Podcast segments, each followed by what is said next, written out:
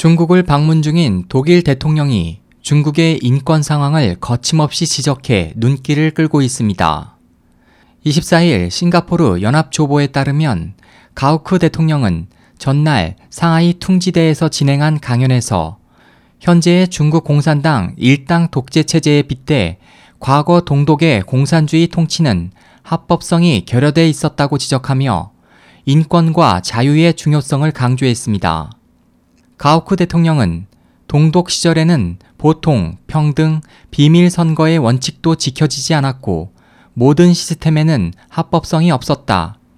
동독은 구소련을 추종하던 공산국가연합의 일원으로서 국민을 침묵시키고 가뒀으며 지도자의 뜻에 따르기를 거부하는 사람은 모욕을 주고 굴복시켰기 때문에 사람들은 행복할 수도 자유로울 수도 없었고 불신의 문화가 계속 이어졌다고 말했습니다.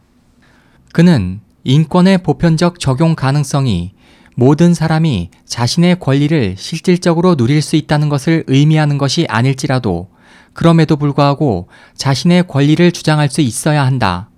최근 중국의 시민사회에 관련된 뉴스들에 대해 우려하고 있다며 중국이 인권 활동에 대한 탄압과 언론, 사상 통제 강화의 수위를 높이는 것을 꼬집었습니다.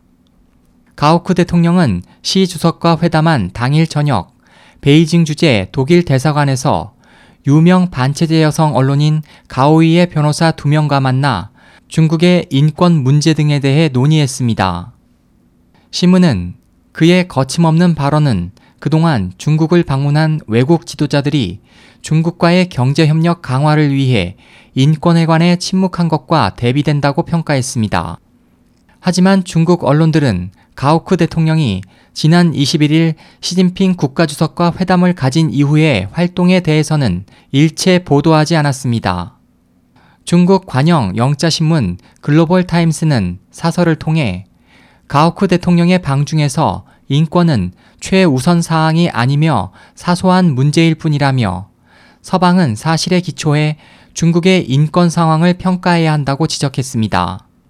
퉁지대 홈페이지도 가우크 대통령의 강연 소식을 전했지만 중국, 독일 간 우호 교류 강화를 언급했다고 밝혔을 뿐 그가 공산주의를 비판하고 인권 자유를 옹호한 내용은 전혀 소개하지 않았습니다.